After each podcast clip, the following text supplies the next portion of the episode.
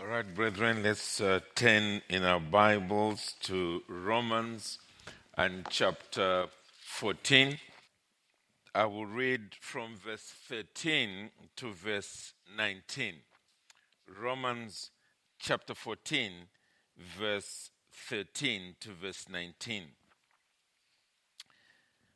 The Bible reads, beginning with verse 13 Therefore, let us not pass judgment on one another any longer, but rather decide never to put a stumbling block or hindrance in the way of a brother. I know and am persuaded in the Lord Jesus that nothing is unclean in itself, but it is unclean for anyone who thinks it is who thinks it unclean. For if your brother is grieved by what you eat, you are no longer walking in love. By what you eat, do not destroy the one for whom Christ died. So do not let what you regard as good be spoken of as evil. For the kingdom of God is not a matter of eating and drinking but of righteousness and peace and joy in the Holy Spirit. Whoever thus serves Christ is acceptable to God and approved by men. So then, let us pursue what makes for peace and for mutual upbuilding. Well, brethren, we are looking at the theme of uh, the glorious kingdom of God and part of the reason why we have given that adjective of gloriousness is in order for us to make it stand out and stand apart from all the other kingdoms and empires that have characterized human history. This is the kingdom of God. This is a kingdom that all of us as individuals, between the time we are born and the time we die, ought to make sure that we become citizens of. And we spent a bit of time in looking at 1 Corinthians chapter 6, appreciating that. Then we also have seen that this is uh, one that is ruled over by the King of Kings, the Lord of Lords, the one that we truly ought to worship in time, and indeed we will also do so in eternity. Uh, some of us in genuine joy, uh, while others will be forced to do so, because at the name of Jesus, every knee shall bow and confess him to be Lord of all. So we spent a bit of time looking at this great God. Yesterday, we spent our time looking at uh, the first aspect of the distinct peculiarities of this kingdom. And we primarily dealt with the negative. In other words, we spent our time seeing what the peculiarities of the kingdom are not. And that is, in the words of the Apostle Paul, the kingdom of God is not a matter of eating and drinking. Now, before we went into those words, I deliberately wanted us to, to find ourselves in that position that the um, Christians in, in Rome would have found themselves in. And you remember I deliberately took us on um, a, a bit of a brief journey, beginning with the time when we seriously want to find ourselves to be citizens in this kingdom. That in fact, we, very few of us think in terms of the life of the kingdom itself. We think in terms of what we are running away from, which is the being on the wrong side of God, having our sins forgiven, um, and also what we want to find ourselves in ultimately in heaven. That's the main thing that brings us to the foot of the cross, and that's the main thing that causes us to jump into the air with three shouts of hallelujah. Okay, that now I am reconciled to God. However, soon after that, we realize that we are now not only individuals going to heaven, but we are with others too. And it is this aspect of being with others that begins to raise the kind of issues that were there in the church in Rome.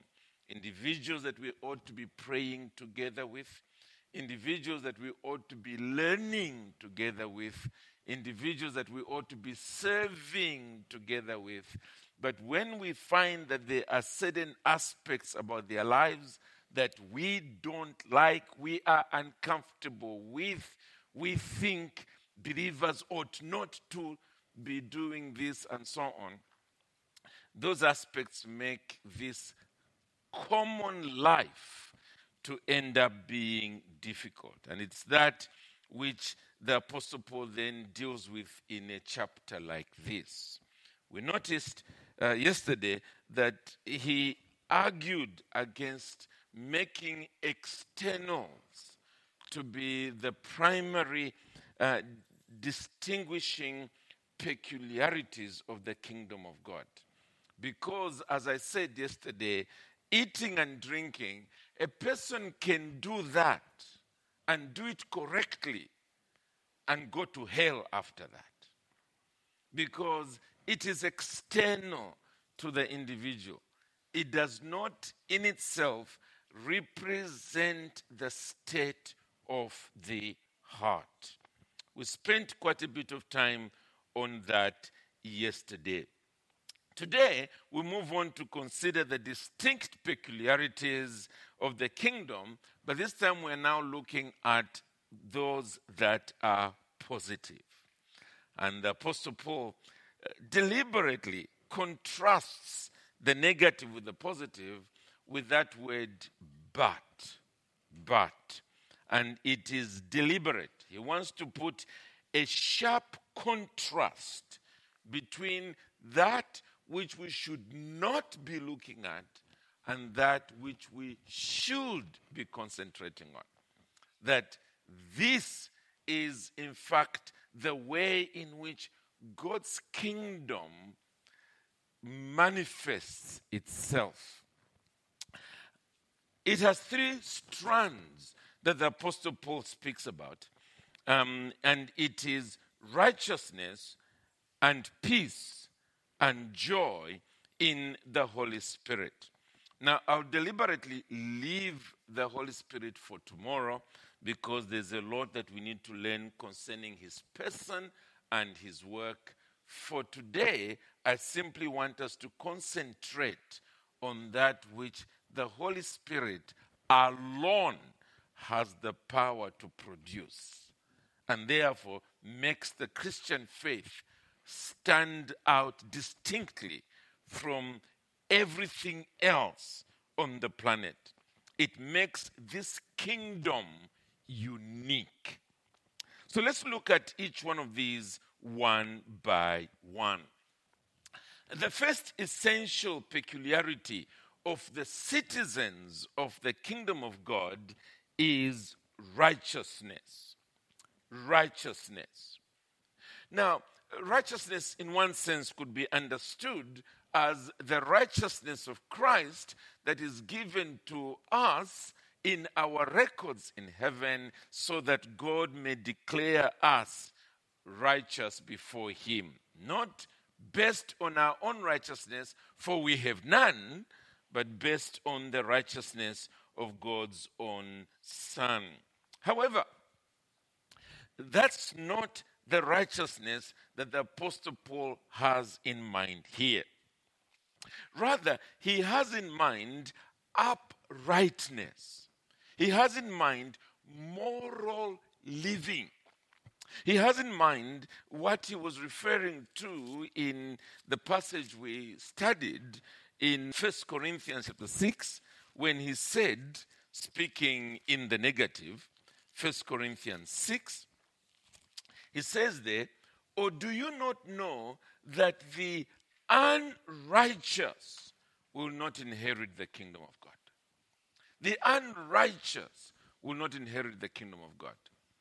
And he has primarily in mind there sinners, individuals who are living lives that contradict the law of God, the moral standards of God, God's ethical righteousness. And you see it there when it says, Do not be deceived. Neither the sexually immoral, nor idolaters, nor adulterers, nor men who practice homosexuality, nor thieves, nor the greedy, nor drunkards, nor revilers, nor swindlers will inherit the kingdom of God. In other words, those who are living in sin cannot be part of this kingdom. Now, they can be members of the church,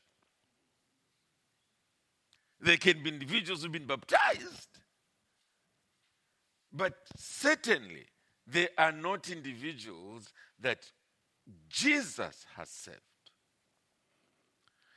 Is told um, of a, a, a, gentleman who was um, a drunkard who one day came to Charles Haddon Spurgeon and still in his drunken state said to him, Mr. Spurgeon, Mr. Spurgeon, I'm one of your converts.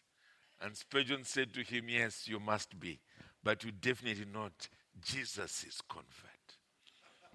Because ultimately, when Jesus saves, he changes a person from the inside out. Which is what the Apostle Paul goes on to say in verse 11 concerning those who are in the kingdom. He says there, and such were some of you when you were on the outside. But look at what has happened.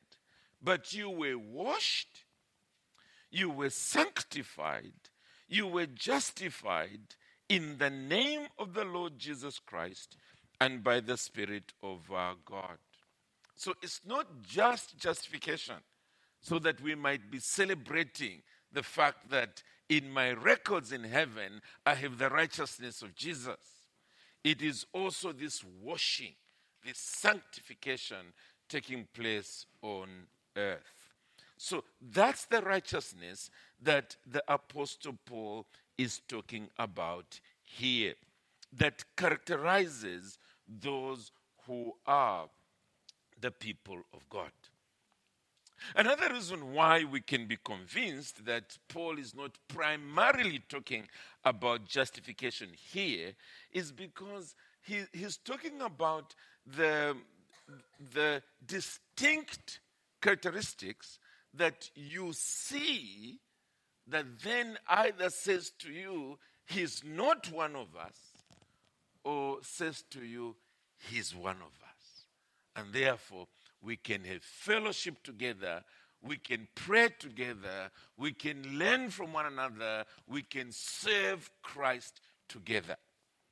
Now, none of us have any preview of the files in heaven where Jesus Christ's righteousness is. We don't. But what we have is each other's lives to see. And it is that righteousness that the Apostle Paul is concerned about here.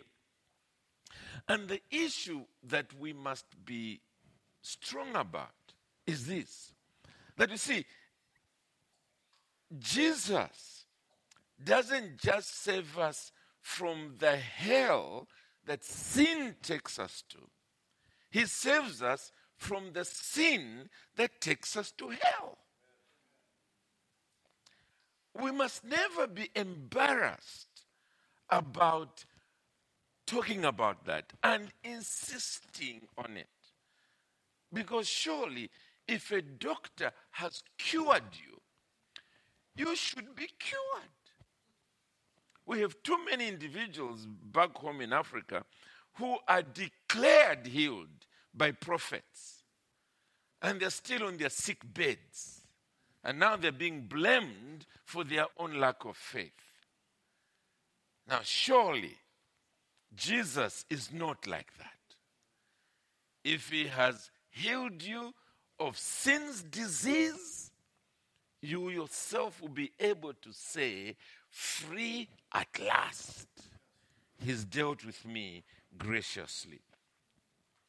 It's not just the Apostle Paul who was very concerned about this and insisted on it, it was also the, pro- the um, apostle of love, John. In First John and chapter 3, this is the way he puts it.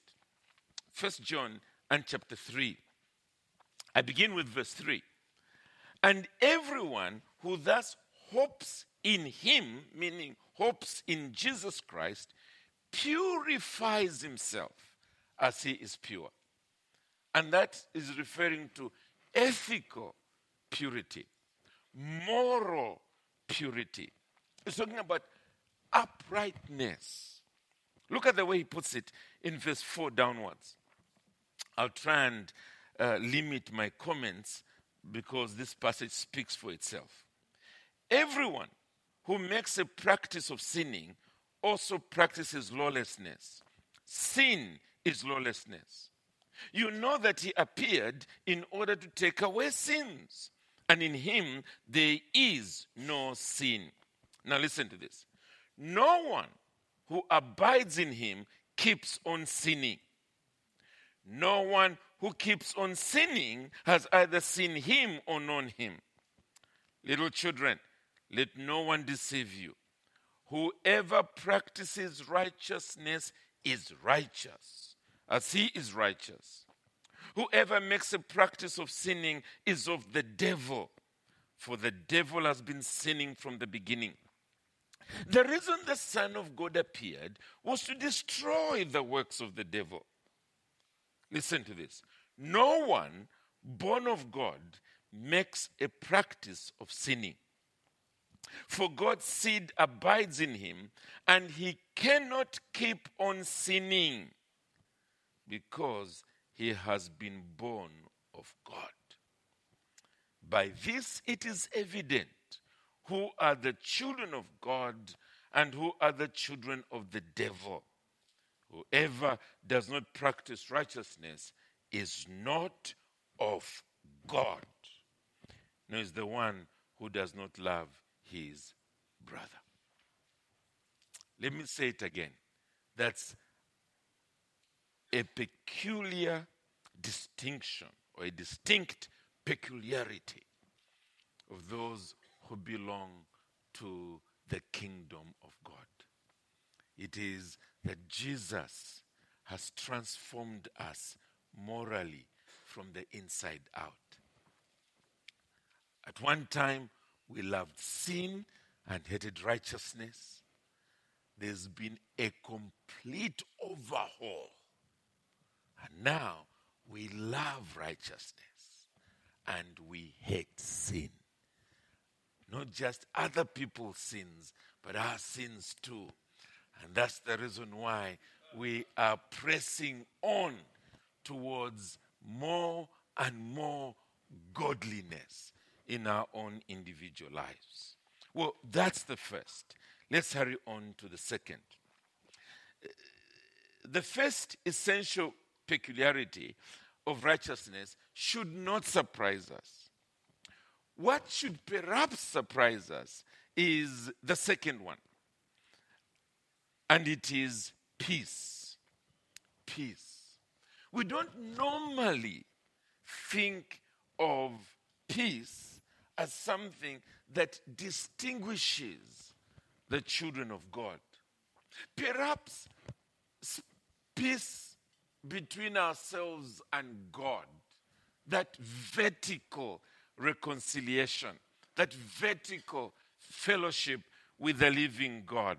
The Bible speaks about it that having been justified by faith, we have peace with God through our Lord Jesus Christ in Romans 5 and verse 1. Perhaps that one, we tend to think of it as yes, it is an essential ingredient. The Apostle Paul in this text is not primarily speaking about that.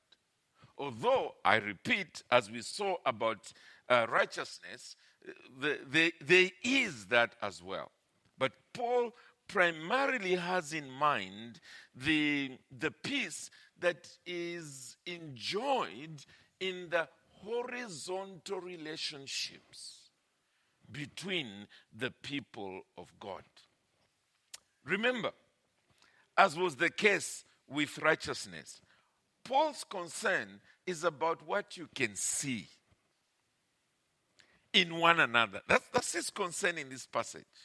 He's not so much concerned about what is hidden in your heart or hidden in your records in heaven. No, no, no.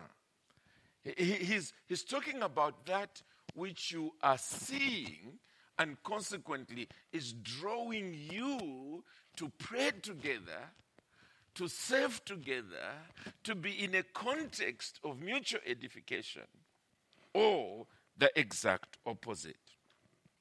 So, this peace is the one he refers to, for instance, in verse 19, when he says, So then, let us pursue what makes for peace and for mutual upbuilding. What makes for peace. Now, the best way to appreciate this is by looking at the exact opposite sin. Sin is destructive by its very nature. It's destructive. It, it, it's one that is violent and vicious. Sin is so self centered that in the end it hurts other people.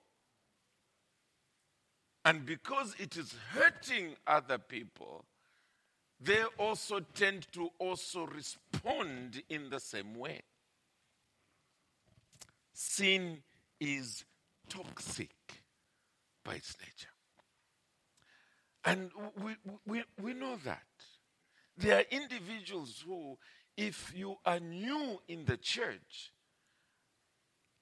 and you befriend them, within a month or two, they've told you what everybody has done against them and what they've done against those other people and so on.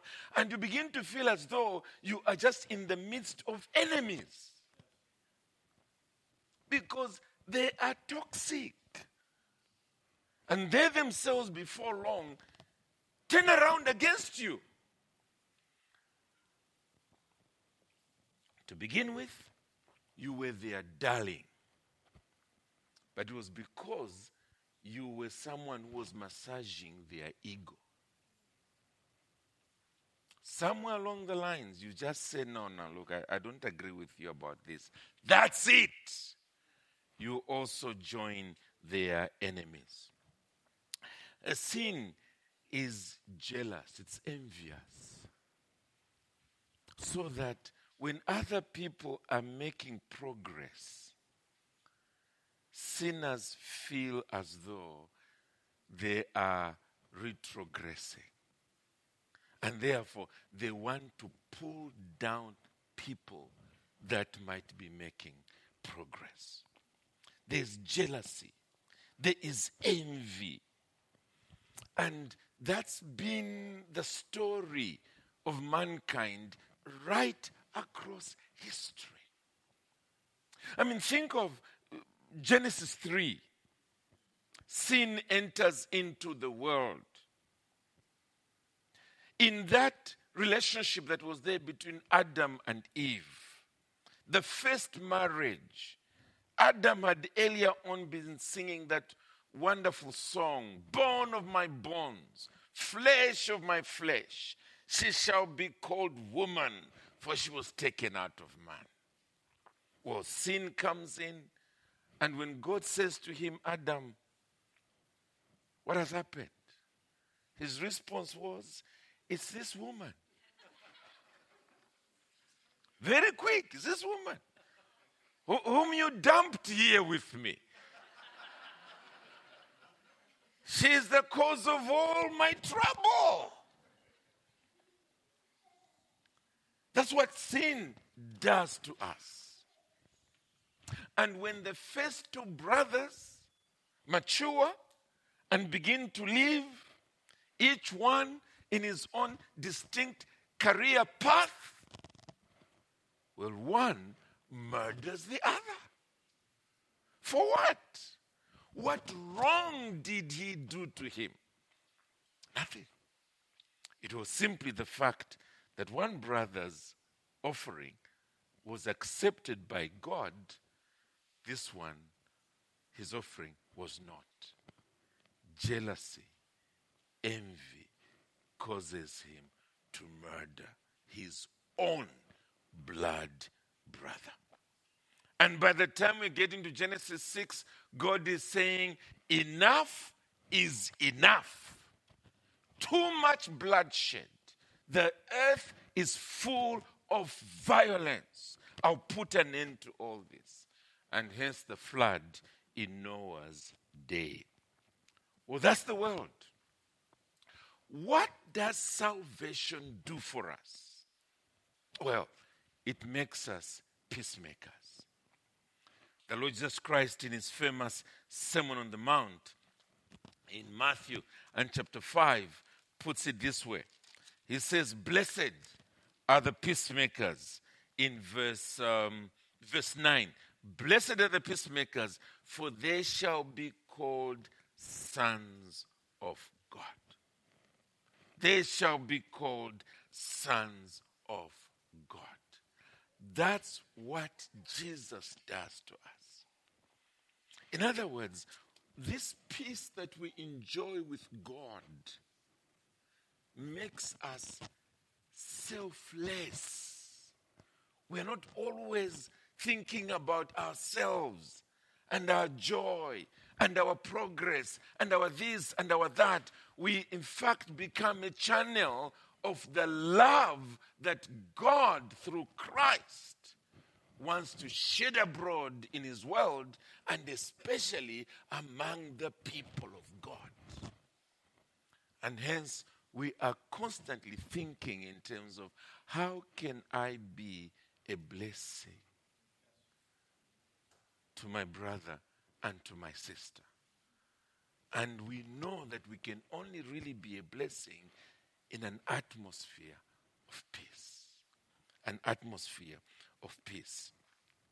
Now, just one more point there about this peace. And it is a peace that prevails among people despite the fact that they are not perfect yet. They're not perfect yet. Just quickly turn with me to Colossians and chapter 3. Colossians 3. Um, there's also uh, Ephesians chapter 4, but that, that one I'll leave for now. Um, if you're taking notes, you can add it there. It will be Colossians, Ephesians 4, verse, verse 3. But I'm interested in Colossians. And the reason why I'm interested in it um, is because as it opens up, you can see that it's, it's talking about the real world. Look at verse 12. It says that, put on then as God's chosen ones, holy and beloved, compassionate hearts, kindness, humility, meekness, and patience, bearing with one another and if one has a complaint against another, forgiving each other as the Lord has forgiven you. So you also must forgive. Now that's the Christian church. Being patient with one another, bearing with one another as we rub each other the wrong way.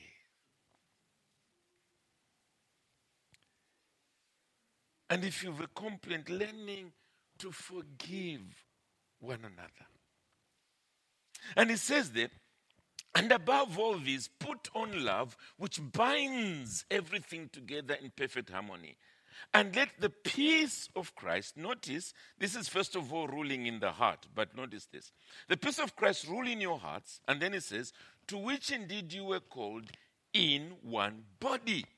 In other words, that which is ruling in the heart induces and manifests itself in our interpersonal relationships so that we end up being one body. And then it says, and be thankful.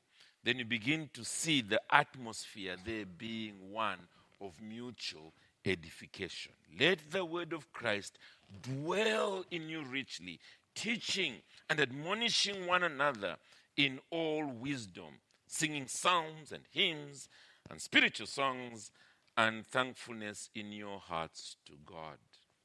This is what Paul is referring to. This is genuine love. This is real concern for the brethren. This is not me going around tale bearing, telling everybody else what you've done wrong and never coming to tell you yourself. Perhaps under the guise of looking for prayer partners.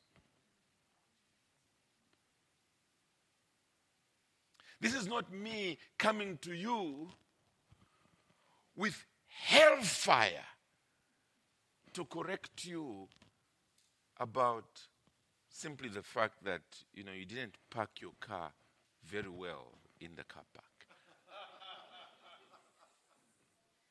Which clearly shows that I, I must have been with some anger already burning in me. This is now just the, the last straw that breaks the camel's back. What the Chinese proverb says uh, killing a, a fly on your friend's forehead with a 10 pound hammer.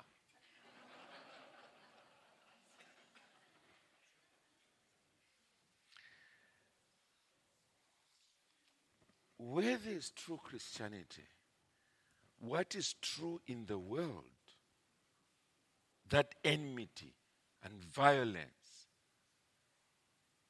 you find the exact opposite in the church. And it's, it's the distinguishing mark of the people of God.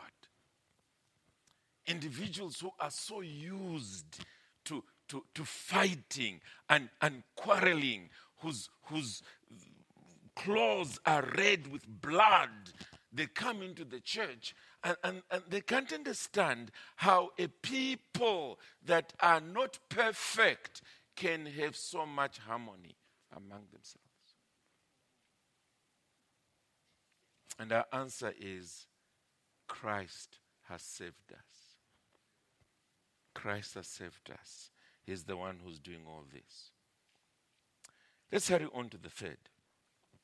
Because if peace is surprising, even more surprising is the third essential peculiarity of citizens of the kingdom of God, and that is joy.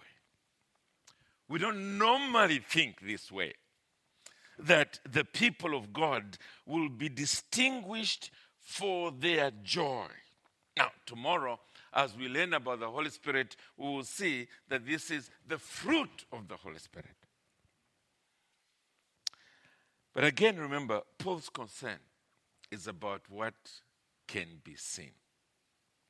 In other words, the kingdom of God is that place where there is real joy, there is real blessedness, there is a real sense of fulfillment that the world knows nothing of. The world tries to come up with imitations. They, they go and drink their heads off and think that that's, that's real happiness. then the following morning, they've got a hangover. That's, that's not joy. That's not joy. Here is joy that is born from the new birth. This is joy that is born from the free pardon that we have from this holy God. This is joy that comes from knowing the grace of God in our lives. We, we, we, cannot come to the point where we get over the fact that the God of heaven has given the best of heaven for the worst of the earth to make us his very own children. And all this inevitably results in, in thanksgiving and praise to God. And that's one reason why the church is the one body, institution on earth that is full of singing. Beautiful singing. Joyful singing. It's because we've got so much to thank God for, so much to praise Him for. And it's really from the depth of our hearts that we joyfully sing. I've never forgotten, soon after I became a Christian, so that's a good 40 years ago, um, attending a, uh, a, church in one of the uh, towns in Zambia. And the, the pastor preached a, a, beautiful, simple but beautiful sermon. And then um, he taught the congregation a song that has really remained on my heart. I won't attempt to sing it, but I will recite it. And it went, I am a new creation, no more in condemnation. Here in the grace of God I stand. My heart is overflowing. My love just keeps on growing. Here in the grace of God I stand. And then it had these lines repeated, and I will praise you, Lord. And I will praise you, Lord. And I will sing of all that you have done. And then the last two lines, three lines rather, a joy that knows no limit, a lightness in my spirit. Here in the grace of God I stand. I've never forgotten as a young believer thinking, wow, this song so perfectly expresses how I feel. I can sing this song all the way to heaven.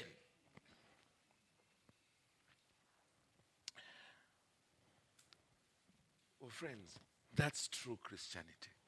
It's true Christianity. This is what differentiates Christian righteousness from that of legalistic righteousness. Because Christian righteousness is full of joy. When you have individuals who are righteous,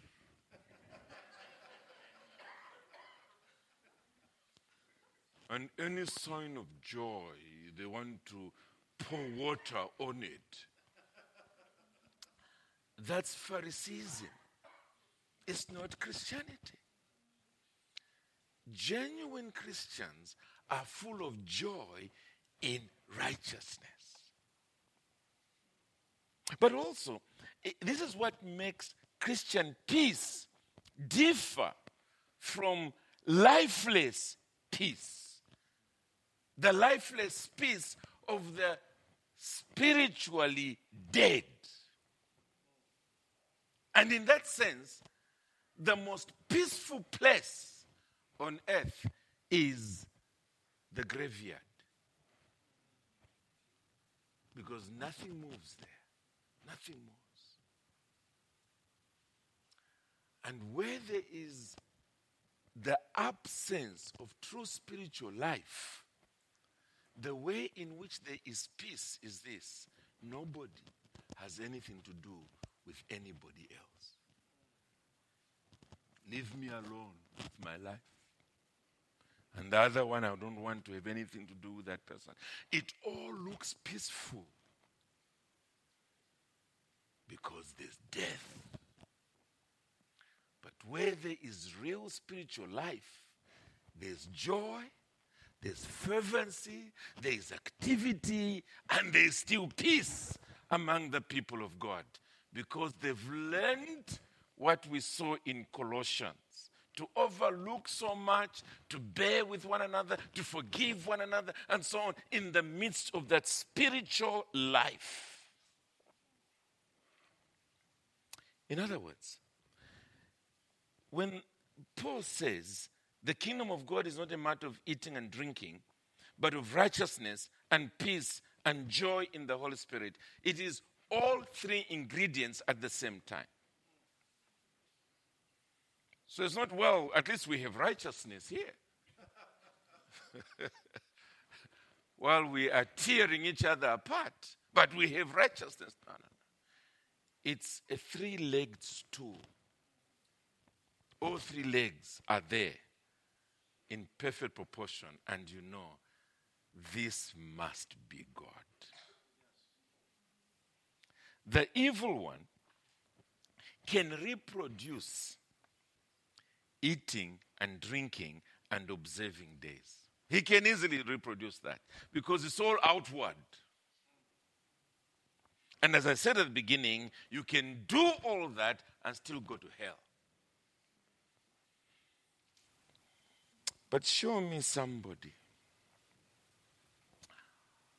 whose life challenges me in terms of ethics and morality.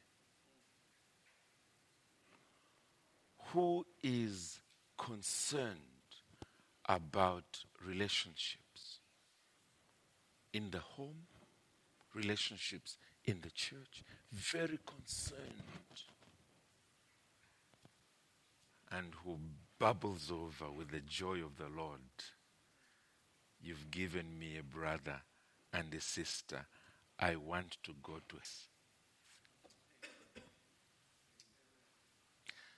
That's the distinct peculiarities of the kingdom. That's what we should be looking for and rejoicing in in this glorious kingdom.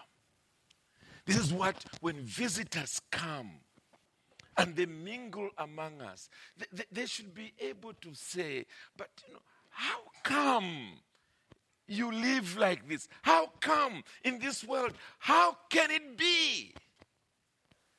And as we shall be seeing tomorrow, we'll point them to the Savior who has sent his Spirit into the world who's turning sinners into saints. And we can say to them, Come to this Savior, and you will also experience what it means to be a real citizen in this kingdom. Let's pray. Eternal and gracious God in heaven,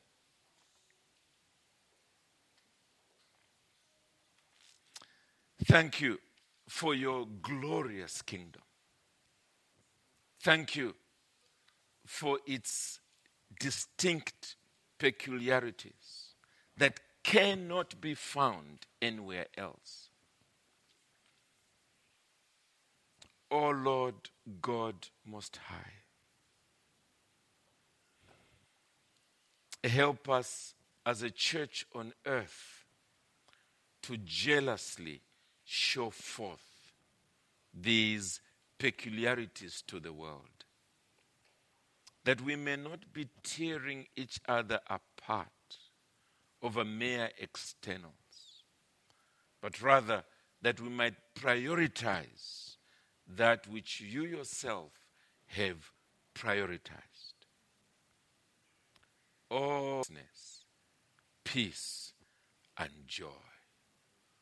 Oh, that these three ingredients might so shine forth as to cause the world to take note and to seek your Son as Savior. We plead for this for His name's sake. Amen.